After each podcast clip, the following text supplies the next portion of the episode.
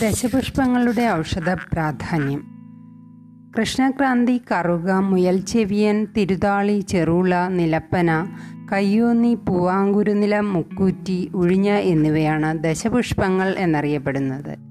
ഇവയ്ക്ക് ഇന്ദ്രവല്ലി കേശരാജ ഭാർഗവി ഹരികോന്തിജം ഭദ്ര ജലപുഷ്പ സംഭാരി സഹദേവി ലക്ഷ്മണ താലപത്രിക എന്നിങ്ങനെ സംസ്കൃത നാമങ്ങളുമുണ്ട്. കറുക. ബുദ്ധിവികാസം ഓർമ്മശക്തി എന്നിവയ്ക്കും നട്ടെല്ലിനും തലച്ചോറിനും ഞരമ്പുകൾക്കും ഉണ്ടാകുന്ന എല്ലാ രോഗങ്ങൾക്കും മുലപ്പാൽ വർധനയ്ക്കും കറുകനീർ സിദ്ധൌഷധമാണ്. ആധിവ്യാധിനാശത്തിനും കഫപിത്തങ്ങൾക്കും കറുക ഉപയോഗിക്കാം.